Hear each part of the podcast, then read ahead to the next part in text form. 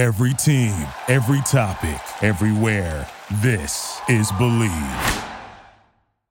Episode 132 of the For the Love of the Game podcast on the Bleav Podcast Network is brought to you by Bet Online. Bet Online is the number one spot for all the basketball and football action this year. We've got NBA, college basketball just tipped off, NFL, NCAA football, lot going on, and Bet Online is the best place to place your bets. As you know, I like to sprinkle a few shekels on my NFL pick five. I wish I didn't this week because it was a disaster. Definitely need a rebound week next week, and Bet Online is the best place to do it. Head to the new updated desktop or mobile site and sign up today to receive your 50% welcome bonus on your first deposit. Use promo code BLEAV50 to get that bonus. That's B L E A V 50. Bet online where the game starts. With that said, episode 132, let's get this work.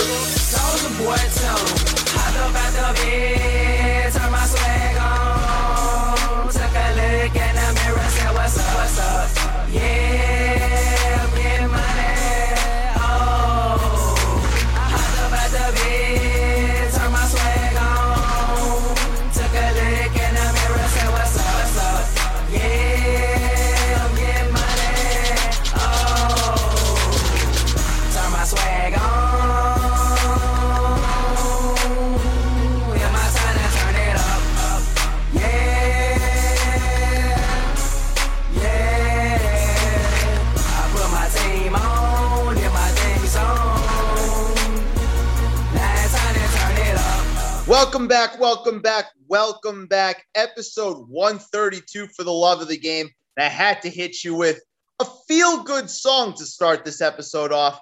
You know, Soulja Boy, he may be a little crazy. He may think he's the greatest rapper alive. He may not be. Well, he most definitely is not the greatest rapper alive, but that song makes me laugh. Song makes me smile. And we needed that on a Monday because my NFL picks against the spread absolutely stunk this past week. Absolutely stunk. Just brutal losses after brutal losses after brutal losses. All right.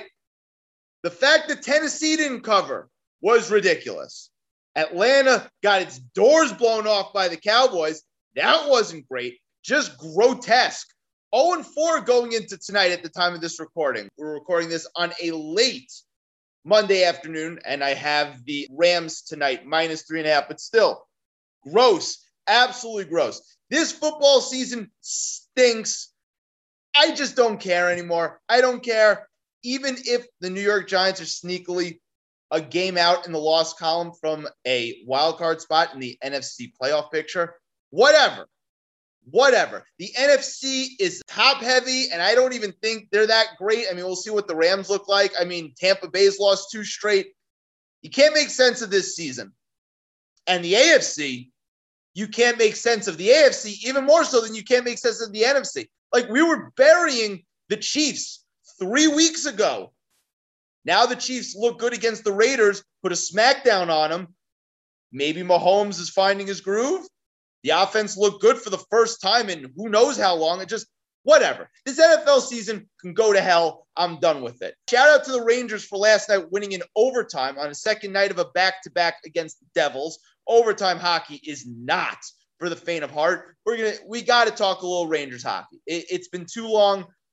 Thought I was to do it this week, but I have a recurring guest to talk about a different topic coming up in just a matter of minutes. But yes, Rangers hockey needs to start happening on this podcast more. They've been awesome this year, and I will be in the building for the Rangers tomorrow night. Two quick things before we get into tonight's guest to preview a little college basketball because college basketball tipped off this past weekend. And this college basketball season has a little bit more juice, I should say, a lot more juice than last year's did. And we're going to go into all the reasons why that may be the case in just a second. But Ben Simmons, the gift that keeps on giving. I love this story because it just proves that I'm right about almost everything. Okay, so Ben Simmons now has been going back and forth with the Sixers. Clutch Sports, who represents Ben Simmons, basically says that the Sixers' actions in making this public is hurting his mental health. Now, the Sixers have offered to get Ben Simmons help, you know, have him speak to a mental health professional. There's nothing wrong with that, right? I know some people want to speak to their own people. I get that, but you know, it's good for the Sixers to offer the services, right? Now, Marcus Spears, the tremendous basketball writer, reports months ago that in confidence, out of nowhere, the clutch sports people said Ben Simmons is in a great place mentally. So you're saying that now that he's getting fined, he's using his mental health as a crutch to avoid getting fined. Unbelievable. Unbelievable. I sniffed this out from the beginning. Ben Simmons is a fraud. Clutch Sports is a fraud. They're all a bunch of frauds. And Ben Simmons is no different than Naomi Osaka was when she pulled her crap with the French Open and Wimbledon. It's called full of shit. All right? Full of shit. And it's a disservice to those people who are actually going through mental health issues. Just unbelievable. Ben Simmons is a jackass. Clutch Sports is a jackass. And I hope they get what's coming to them. I hope the Sixers never stop finding Ben Simmons. Wonderful. So, from one guy who's completely a jerk to another guy who's not. All right. Late last night, I got to watch the Kevin Garnett Anything is Possible documentary on Showtime. And it's just awesome. Just awesome. Everything that Ben Simmons is not, Kevin Garnett was and is. All right. There are very few basketball players that are about it all the time as much as Kevin Garnett was about it. It's why I love Giannis so much. And if you watch that documentary, you understand what made Kevin Garnett so incredibly great. So great. Kevin Garnett is underrated historically. And I still think he's the second best power forward of all time. But in terms of standing, in terms of rankings, there's no way that there are 25 better players in the history of basketball than Kevin Garnett. That guy was a pleasure to watch, an absolute pleasure. You don't sp- run sprints because you got to. You don't put extra shots up because you got to. You don't have to do any of that. I'm built for this. It's in me. It's how I'm built. I'm paraphrasing his uh, his quotes for a little bit, but that guy was awesome. All right, and the NBA needs more dudes like Kevin Garnett. Needs more dudes like Giannis. Just tremendous stuff. Tremendous, tremendous stuff. But yeah, so just a quick monologue. We're going to get into more NBA stuff where I have more to talk about. We're going to get into some Knicks talk. I'm a little frustrated with them right now, but again, they started off the year miserable last year. There's going to be growing pains. I expect that. But yeah, we'll get into them in the coming episodes. But it's time to talk a little college basketball with a recurring guest, one of my favorite recurring guests in just a matter of moments. I mentioned it on the monologue. I am fresh off a terrible, terrible week against the spread picks, a terrible performance, but we're off that because we don't care, right? We don't care. College basketball season snuck up on me this year, really more so than any other year, I think. I think I say that every year, but this year really snuck up on me, but it couldn't come at a better time because the NFL season sucks. The Knicks are a little frustrating right now. Rangers are really good, as I mentioned before, but college basketball's got a little little juice to it, a little juice to it. So you got to break it down. Season starts with none other than Jordan Marks. Jordan, what's good, bro? Oh man, it's always a great, great time of year. Um, happy to bring the joy of college basketball to your absolutely miserable NFL season. I was three and two last week. This week, going into tonight's game, 0 and 4. The three team teams lost. I'd like to thank the Tampa Bay Buccaneers for that. Just an absolute bloodbath. As U2 once said, Sunday, Bloody Sunday. That was yesterday. All right. So, college basketball season is back. I mentioned it. It seems like there's a little bit more excitement to it, whether it's just around the media, around the Twitter sphere. There's a little bit more excitement for this college basketball season. So, why is that? Is it because the blue bloods, like the classic pro- programs like Duke, Kentucky, Carolina, are back? Is it because of the crowds? Is it because we seem to have more sensational freshmen, as like as Dick Vitale calls them, the diaper dandies? Why does this season feel so much more exciting than you know, last season or even two seasons ago. Yeah, absolutely. I, I, I couldn't agree more. I think it's a combination of a few things you said. Uh, first and foremost, I mean, the whole sense of the pandemic, the way that what that did to the sport and what that is doing to the sport. A year ago, we welcomed college basketball back, but there were so many unknowns. There was no early season non conference tournaments because we were really just going to keep it within the conference with all the testing and all that.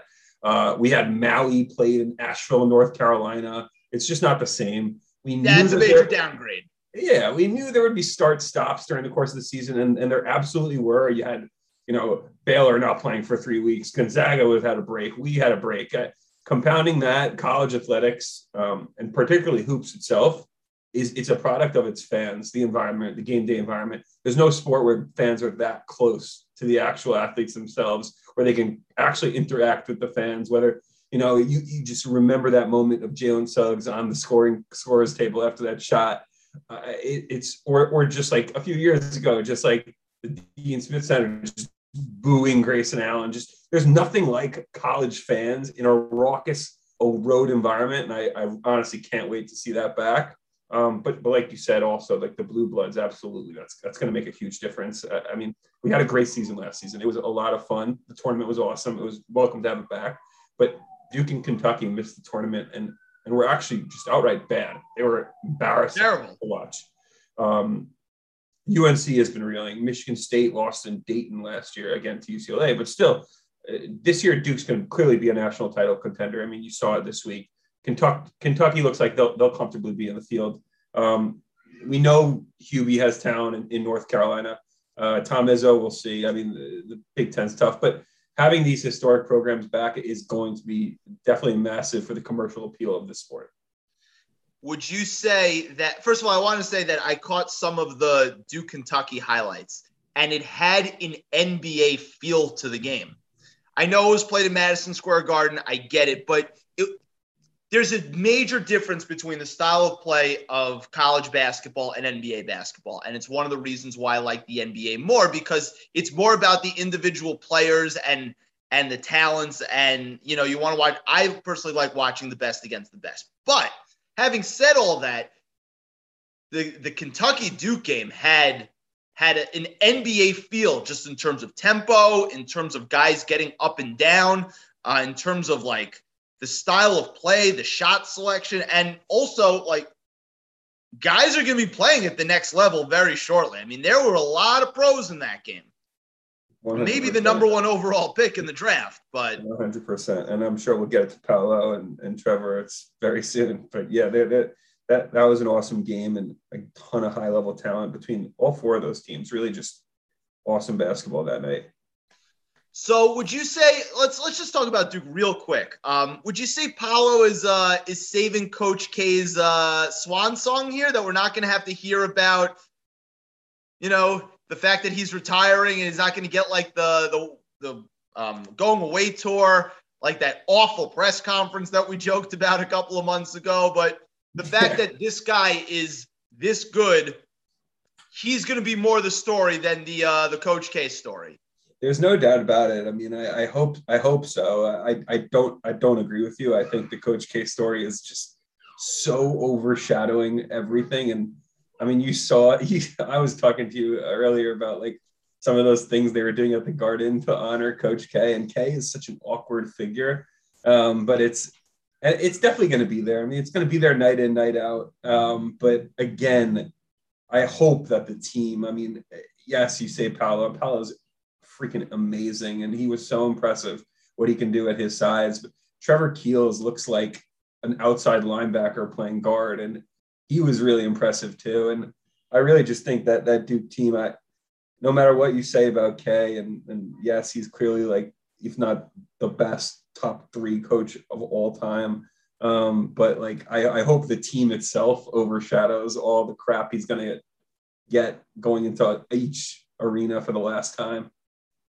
it's going to be so so insufferable but i hope that you know this duke team really puts that in the shadows because they have a chance to be really really good i mean i know Paolo might be the number one pick but keel's got a little baron davis to him i don't think he necessarily has like the hops that baron davis had like because baron at his peak could just jump out of the gym but he's a guard that can get downhill and is just so physically built. He's just a pain in the ass to play against it. And I'm not I'm not so sure that he's not going to you know, a one and done type of guy next this coming uh, in this draft too. Absolutely. Uh, question. So, I mean, right off the bat, we had Duke, Kentucky. These are two top 10 programs. We had Gonzaga against Texas this past Saturday night. That's number one against number five. We had Friday night was UCLA number two against number four Villanova. Can you remember so many just top 10 matchups within the first five days of the season? Yeah. And why is why are they doing it this way? Should they space it out a little bit because it's like an overload, especially with all the other sports going on? I mean, I think when these games were playing, they don't they don't necessarily know which players, especially last year with so much tra- the transfer portal is probably one of the biggest stories of, in college basketball right now, right? Because the, everybody gets the extra year of eligibility. You don't have to sit out, so they don't know exactly what these teams are going to be ranked. So sure, but I also think a little bit of it. Um, you always have the Champions Classic in in the Garden. That's always the first night, Right. and when you're dealing with those teams, you're always going to be dealing with top five caliber teams. So that's there, and then yeah, I mean these these other games. I mean UCLA, they they they planned this game and not knowing that UCLA would catch fire in the NCAA tournament, right? And then all of a sudden this game's there, right? Um, so I I I don't necessarily agree that you should space them out. I love it. um, and then I mean Thanksgiving week's always massive, right? Like I I, I almost Thanksgiving Day is massive. for college basketball. I mean, it almost overtakes the NFL at, some, at sometimes when Well, because the game- Lions are playing, and no Right, one's going to want to watch the Lions at 12 the o'clock. games So, are such trash. I would much rather watch like you know a like Kansas versus like whatever North Carolina game that day. But anyway, uh, that that game's not actually happening. But um, I, I just think it's a great launching point for the sport. I mean, a, true college basketball fans are going to be in regardless at the start of the season. The rest of the country's probably coming out when like college football and NFL is dwindling down in January, February. So um, yeah, it, it, it's been awesome start, and and we have some big games coming up too. so let me ask you this because the, the big development in, in college athletics, obviously, over the last couple of months is the uh, name, image, and likeness deals, right? That players can sign these deals and they can profit off their name, right? Do you think that the NIL situation saved college basketball? Because if you saw last year, I mean, yeah, Cade Cunningham was in the um, you know, in college basketball, but Jalen Green, number two pick, was was in the G League Ignite. The G League Ignite had another first round pick, Isaiah Todd, right? They had they're they've been getting these guys, you know, signing them to great deals at this G League Ignite thing. Do you think the NIL saved college basketball for what we remember college basketball to be in the, you know, mid 2000s, 2010s? Sure. So like I always love college basketball, so I didn't. I was No, I of course, but I'm saying in terms of talent commercial level. appeal, right? So like the Right. rest of the world, I, sure. I mean, I I think it saved it in some in some aspects. Like those players, right? They're definitely much more considering college basketball than going internationally or playing in the G League. For absolutely, I think it's definitely going to hurt some of the smaller programs that can't, you know, bring the snuff that the larger major conference programs can do from a booster and, and just sheer money standpoint. Um, it- it's That actually was always the case. For It- sure, It just may have been under the table. for sure you're just legalizing some of the cheating which was you know previously rampant in the sport um, but it just acts as like a deterrent right so um, I, I- a coach is like legally not allowed to be involved in like an, an nil deal but it's pretty easy to facilitate these deals right and then you just don't have to deal with compliance and you're still going to attract the biggest names now away from the g league and international play because these players can can technically bring in seven figures playing college basketball. I mean, yeah, it's it's it's it's huge, and I hope that we see that trajectory that they're all coming to the sport, even if it's for one year. Is there any, not to go all, all like Joel Klatt on, is it Joel Klatt who's who's anti the NIL stuff? But not to that. not to play devil's advocate because I I think, you know, I, I I've said that you know these major athletes should be treated like Olympic athletes, right? If you can sign a sponsorship with like Wheaties or something, you should be able to make some money. Um, because no different than holding a job while being in in Sure. school. Is there anything to the NIL stuff that's kind of like a drawback, right? That that kind of makes it. I don't want to say takes away from the romanticism of of college basketball that like we're playing for this school or whatever. But is there anything that that's kind of No, I mean, it a little uh, bit? You know what I'm saying? For me, the only, uh, there's no bad part about it. They deserve every little bit that's coming to them. But for me, it's just what it does to what it does to parity, right? Like either it is so much more difficult to compete as a mid-major in college basketball or as a group of five school. I mean, college football particularly really difficult. I mean, just because the field is so much smaller, but college And basketball. Cincinnati's going to get squeezed out of the college football without playoff a doubt, again. without without a doubt. So like college basketball, it's yeah, I mean it's it's really hard to attract talent uh, to a smaller school. But if that's the drawback, I mean that was always going to happen, right? So it doesn't. you- You're just legalizing some of the cheating that was always happening. So I I don't really think so. But we say it every we see it every year in the tournament, right?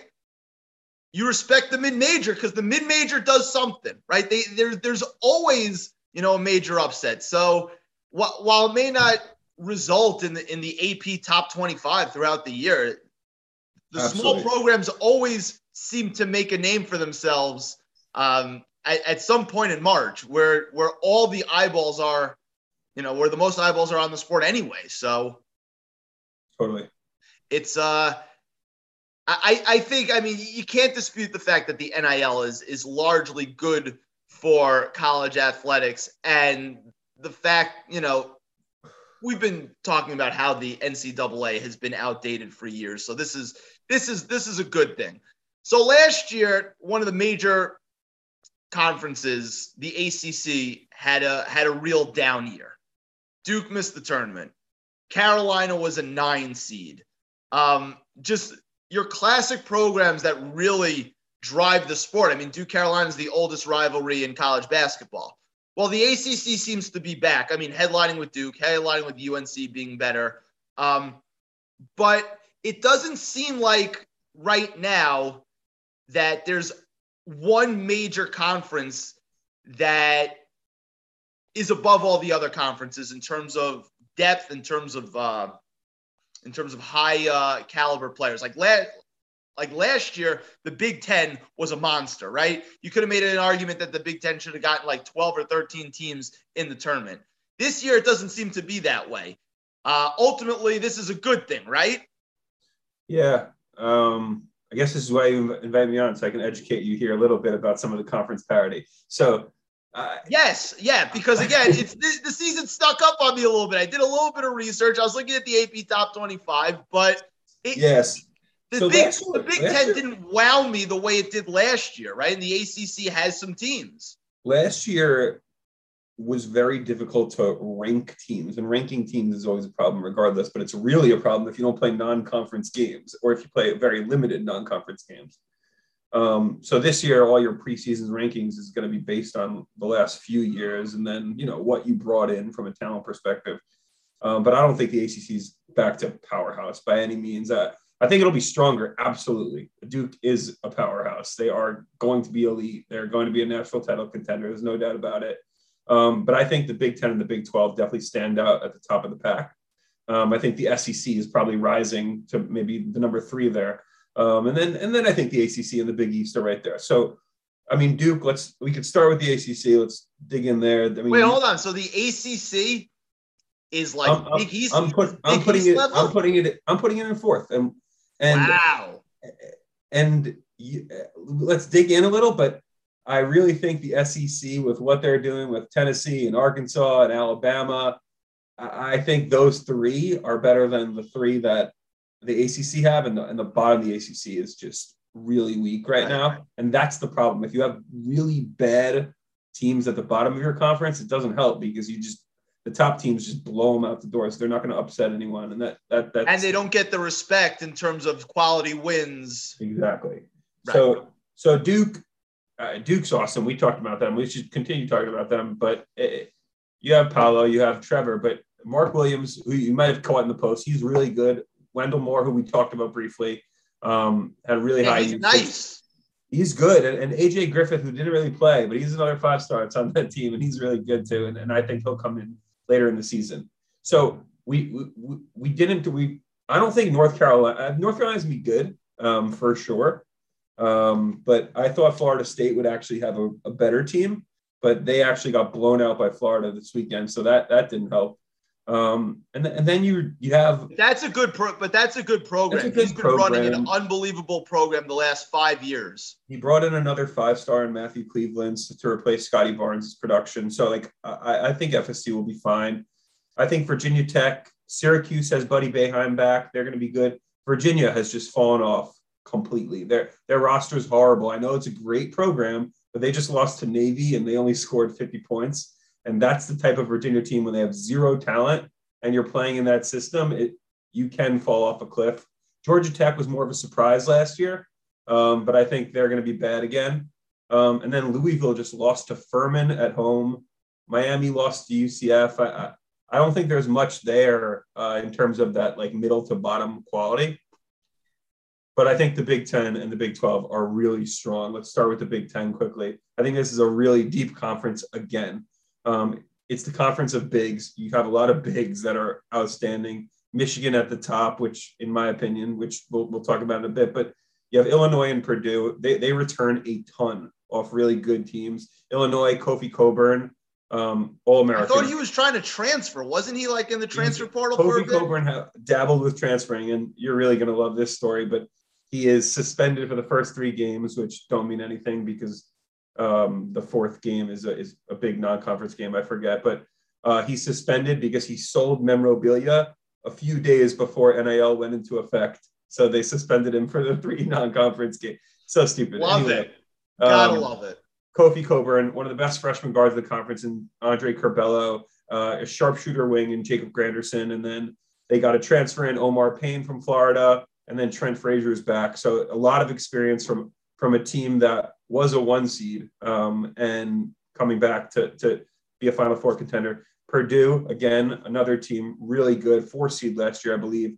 Two bigs, Trevion Williams, who you probably remember, and Zach Edey, both seven footers uh, Jaden Ivey, who's in the lottery, mock lotteries, whatever.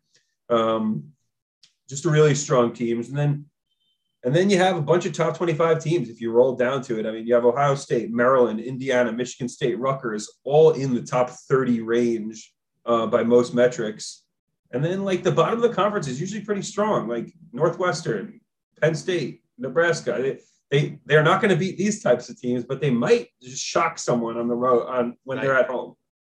Um, and then let's quickly dig into the Big 12 because it's an, another awesome conference, and we got to see Kansas play a little uh, in the Garden. And Ochai Agbaji was awesome. Uh, Jalen Wilson didn't get to play, but we already know he's good from last year. I remember you and I talking about him when Kansas played Gonzaga last year, and you, you liked his chops. Uh, they're going to bring in this guy Christian Braun, um, David McCormack's in the bit uh, down low, and then Remy Martin comes in to play point from Arizona State, who you probably witnessed uh, in the Garden. Um, so Kansas will be great, and and they fell off a little because Baylor was so dominant last year. But Baylor is still going to be very good. Yeah, they lose their two guards, but they have those bit those two bigs in, in Flo Thamba and Cha Cha. Adam Flagler and Matt Mayer were sharpshooters from last year. I think Matt Mayer's on some NBA boards.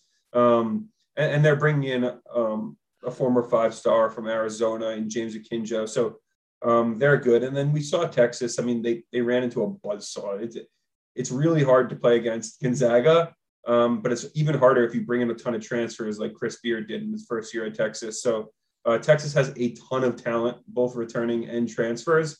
Um, and I think they're really going to be a strong team too. But all in Well, all, Gonza- Gonzaga has to be considered a blue blood program now. Like it's time. I know they haven't won it yet, but I mean, how many years is, is this now? How many years in a row where, where they're just where they have top teams, top talent? Yeah, and I, I mean, and now they're bringing in big, big recruits too, right? So they Yeah. get they get Jalen Suggs, they get Chet Holmgren. So like the, the absolute floor for Gonzaga in any which year is like a two seed, right? Like he, there's no way they're going to be lower than a two seed after winning that game. It's it's impossible. So I mean, they smoked a real, I think a really good Texas team at home this weekend. Uh, Drew Timme looks absolutely the part of a national player of the year. I mean, there's no doubt about it. Chet struggled with foul trouble in that game, but he, he, he clearly is good. He, nobody can do what he can do at his size. Um, uh, Andrew Nembhard, awesome guard. Rasir Bolton, they brought in from Iowa State. He looks really good. Um, they're, yeah, they're they're good. They're going to get tested again next week, though. Um, I think they play UCLA next week, and then they play Duke like four days later. So they're going to play a few games in the non-conference. They're playing in, a, in a, a better West Coast conference, but with BYU and St. Mary's actually looking pretty good this year. But even if they drop like two games, I mean, the absolute bottom is like the worst one seed or the highest two seed at this point, which they probably won't drop those games. But Mark Few's definitely got this program in a good spot. It's going to be hard for them though to be as good as they were last year. Like last year was an an all-time really really great team that just ran into a really really tenacious backcourt in the title game and just got cold. Yeah, And- absolutely. And they needed everything to beat UCLA in the game prior. So Yeah. So UCLA, an- an- another program that, you know, obviously a classic, classic program that had gone many years without being super relevant. Um, they be bring in Mick Cronin, right? Who everybody was like, ah, Mick Cronin's not a UCLA type guy. There was a lot of a lot of talk about that that he couldn't coach in Los Angeles. I, I don't understand what that means because the guy produced results at Cincinnati, but now they're the two seed, and are, are they are they going to single handedly be be able to bring back the Pac-12 to to relevancy? I mean, I, I think so. I mean, I think the Pac-12 is going to be relevant. I think the problem that they face, and even though it's UCLA and it's Hollywood, right? It's that's what that's what they mean by Mick Cronin not being a fit, right? I mean, it does he have that celebrity status, and also his style of play is so blue collar. You know, get in the trenches, play good defense, right? Um, Cincinnati Midwest basketball, right? But I, I think that that's not it anymore. I think they have legitimate NBA talent. You could tell me, but I, I'm pretty sure Johnny Juzang is on draft board somewhere. he was Um, he was possible first round pick last year. Right. So, uh, they're, and they're bringing in good good recruits because it's UCLA and it sells itself. Um, but the pro- the problem with the pack is just, and this might be a me problem because I live on the East Coast, but it's so hard to watch the games. I mean, this game itself started at like 10:30 or 11 o'clock, and that's what most of their games are going to start. But no, it's a strong conference. Oregon is strong every year, and, and we're going to talk about them later in some of our long shots. But like, it, it, it's strong to a point. But again, the commercial appeal of the Pac-12 is so difficult because they make these games impossible to watch for us. Yeah, I. It's tough. I mean, it, it's basically the East Coast bias constantly, the the media East Coast bias. But UCLA is is really good, and Johnny Juzang, I, I really liked watching him play in the tournament last year, and um, and I'm excited to see what what they do. I mean, I I, I couldn't believe when I when the AP came out with their rankings that they were two. Like it just took me by surprise. But they're really good. They're They're really, really good. They beat a, an experienced, really talented Villanova squad. I mean, so I mean, Jay Jay Wright is arguably one of the, not arguably, he's one of the three best coaches in college basketball. He's- so yeah. I, that's a monster win to start the year off, especially if the Pac-12 isn't as strong top to bottom. You know, if you get a a, a win against a top five program early on, I mean that that's huge for the rest of the year. Uh, before we get into some future title winners, um, the floor is yours. You're a Michigan man. The Block M, the Maize and Blue. Juwan Howard's been doing big things. Another, uh, I, you're on the AP number six coming in to start the year. Tell Yeah. the people, how Yeah. excited are you on a scale of one to 10? No, I mean I'm, I'm at 14. I mean it, this it, we we always come in with with promise, but like this year, I mean the target is just on the back. I mean you got a one seed last year. You've been making the tournament is not a, it's not about making the tournament like it was over a decade ago. Now it's about making Final Fours and winning national championships. Uh, it's an, an elite mix of talent this year. I mean, you're coming off an Elite Eight loss to the aforementioned John, Johnny Juzang and Jaime Jaquez and Tiger, Tiger Campbell. Um, but this is a team that brings back a ton, adds the nation's number three recruiting class. They lost Franz Wagner to what is it, the Magic. Um, By the way, Franz is playing really nicely in uh, to start the season right now. Uh, he's a great value for anybody who plays daily fantasy NBA games on FanDuel or DraftKings. So just Franz is good. a little tidbit in the segment about this. Uh, A little tidbit about Franz Wagner. Shout. but they they bring back an, an all American big in Hunter Dickinson. They bring back one of the best defensive guards in Big Ten and, and reliable off ball guys in, in Eli Brooks for a fifth year. Um, they get a projected lottery pick, silky smooth, six foot eight Caleb Houstan, and another five star big man in Moussa Diabate, uh, who can do again things that like really I haven't seen anyone do in a Michigan uniform at his size. Um, you're going to see leaps from Brandon Johns and Terrence Williams at the four. Um, they don't have any like huge non-conference games like we just mentioned.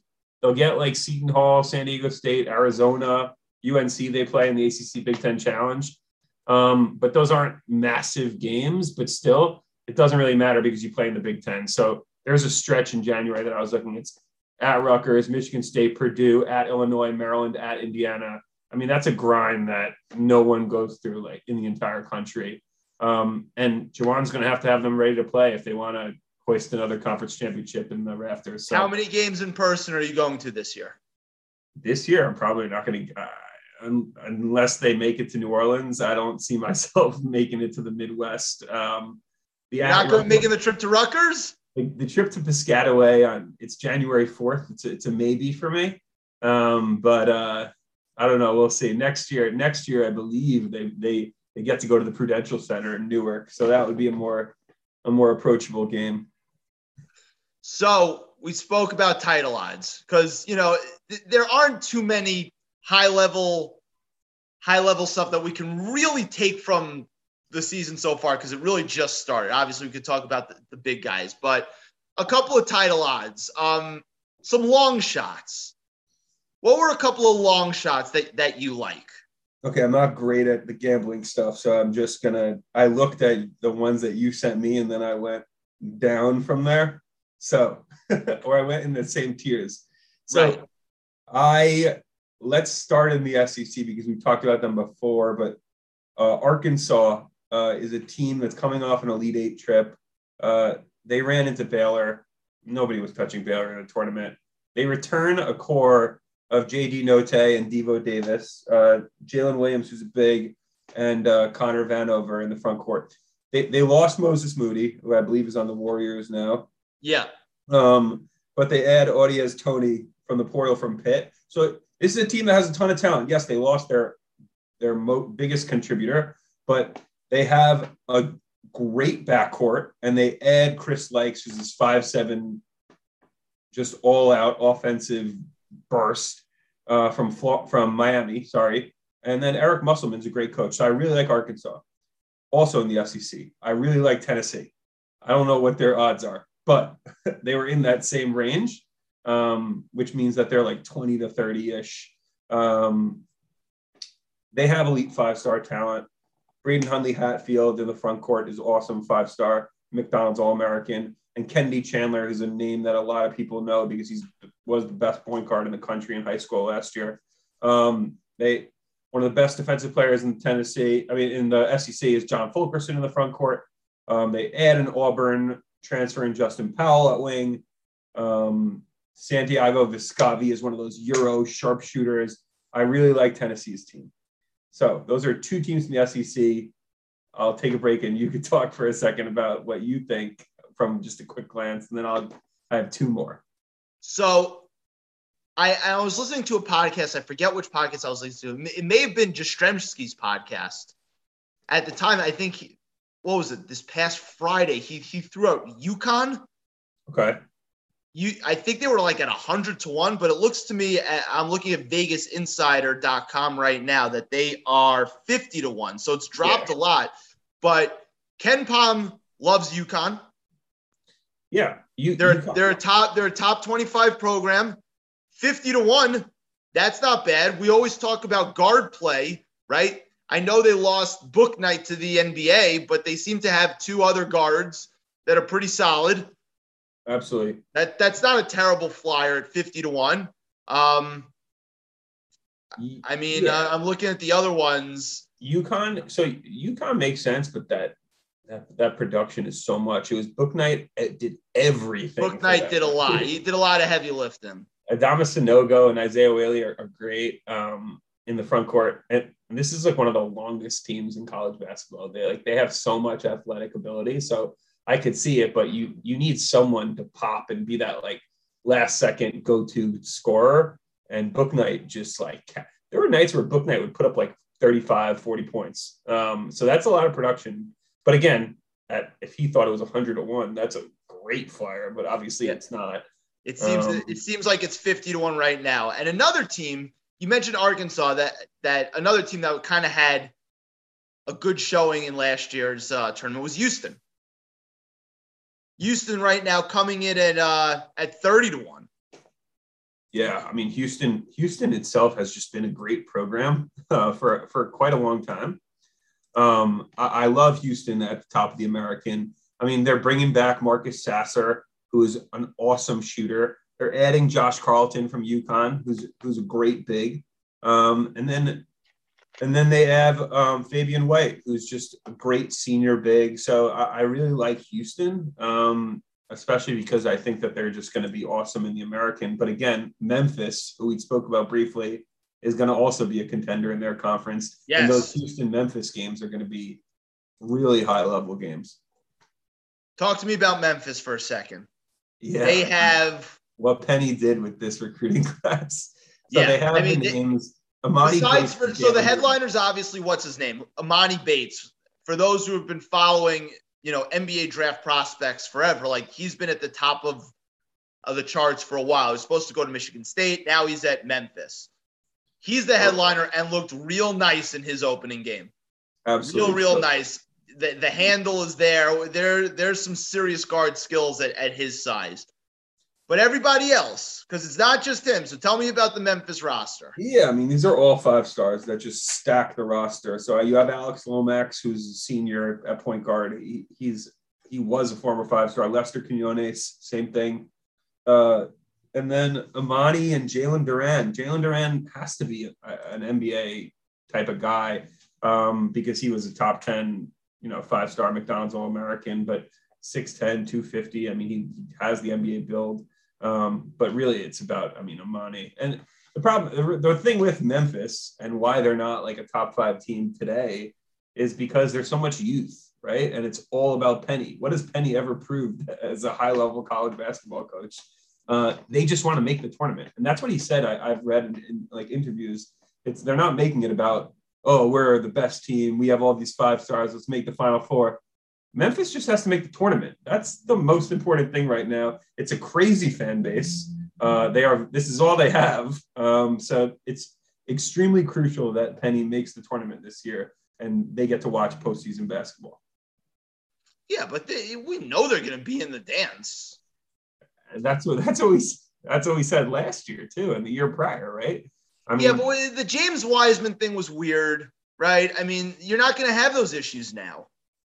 Uh, you yeah, I agree. You hope that, right? I mean, what was it? Was it? Uh, wet? uh, okay, I'll say this: you have to be really dumb to have those issues now.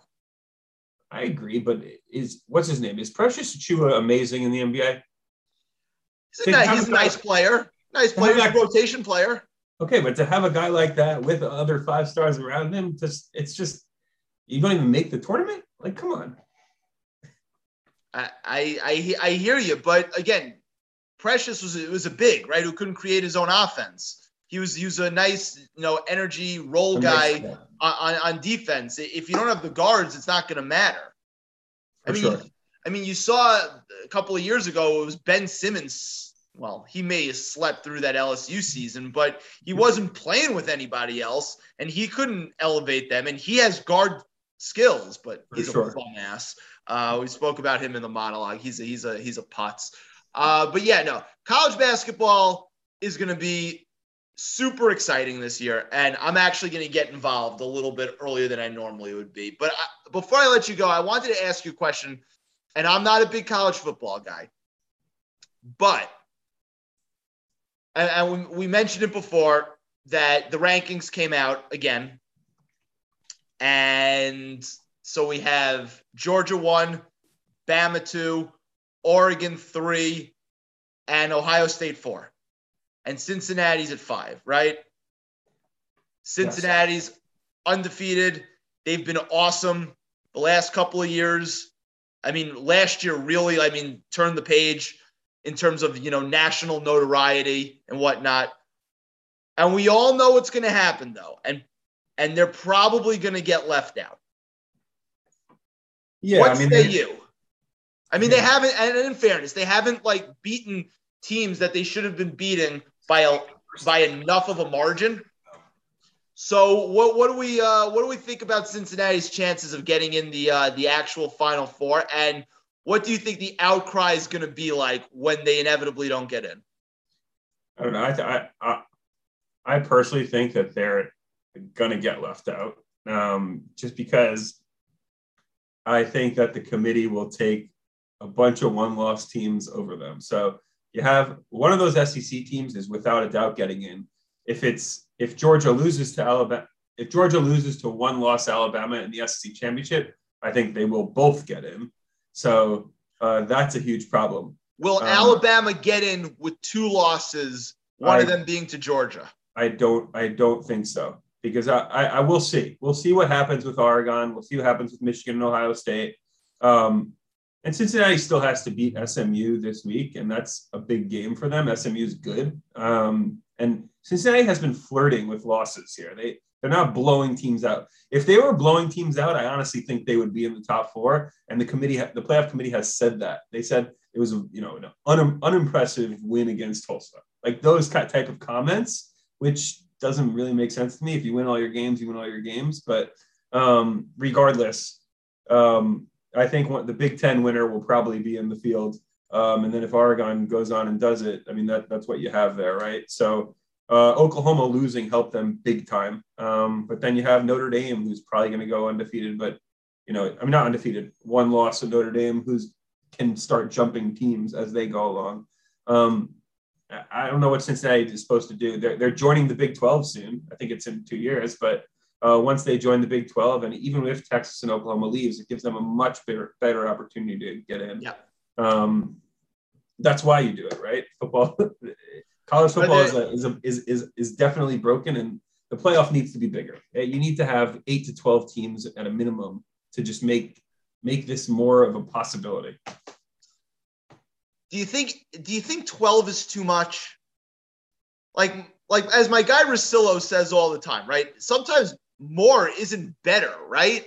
Like there need there needs to be an exclusivity here because the beauty of college football is like every game like really really really matters, right?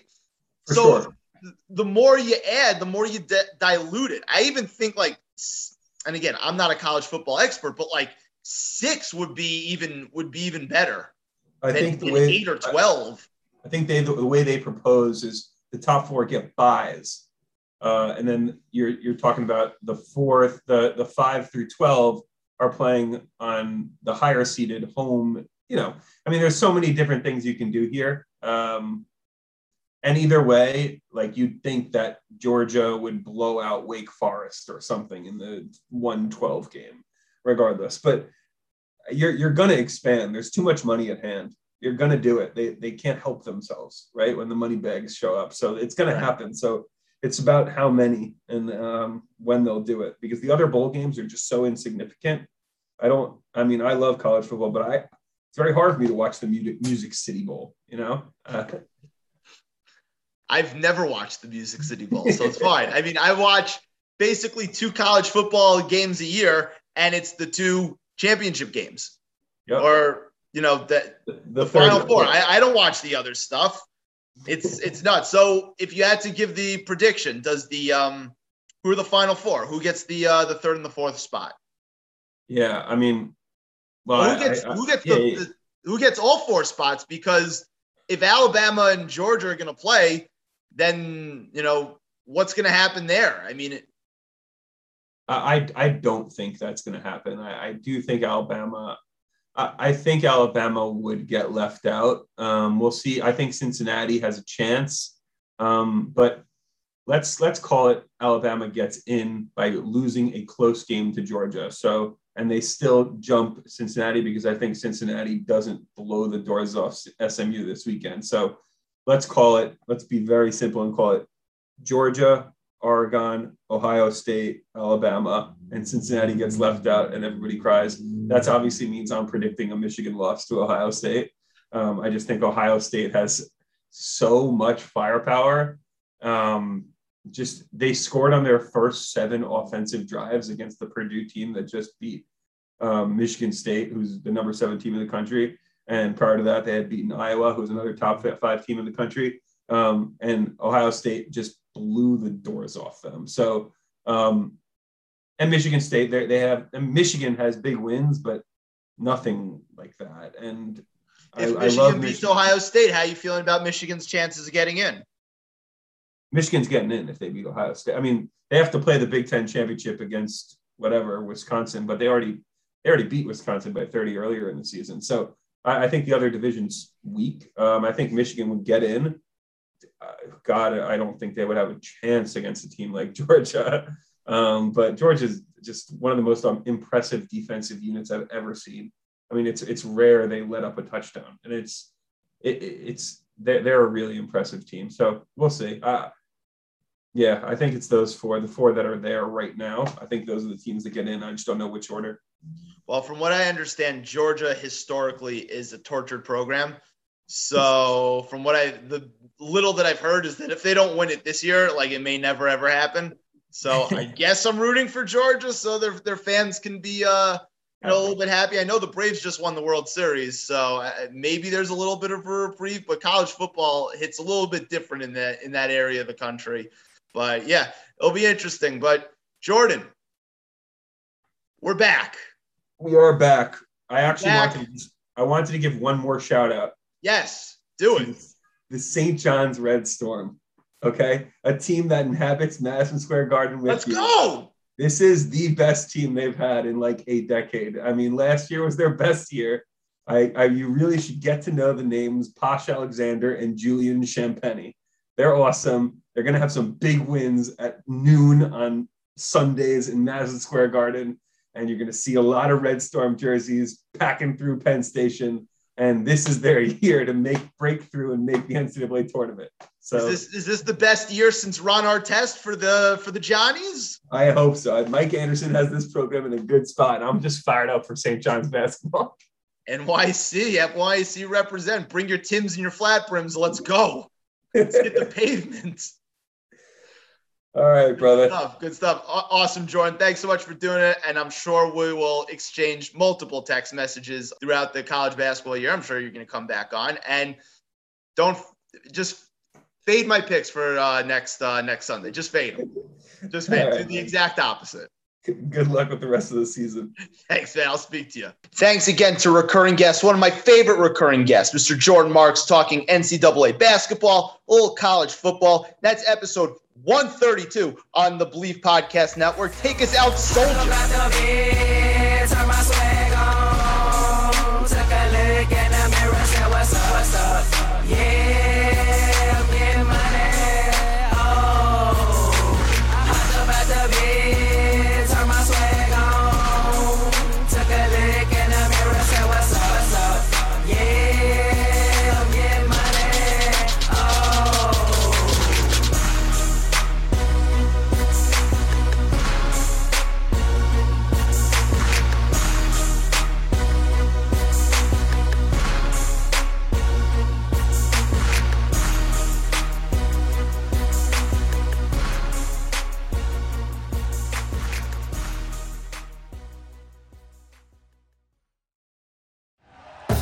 Thank you for listening to Bleav. You can show support to your host by subscribing to the show and giving us a five star rating on your preferred platform.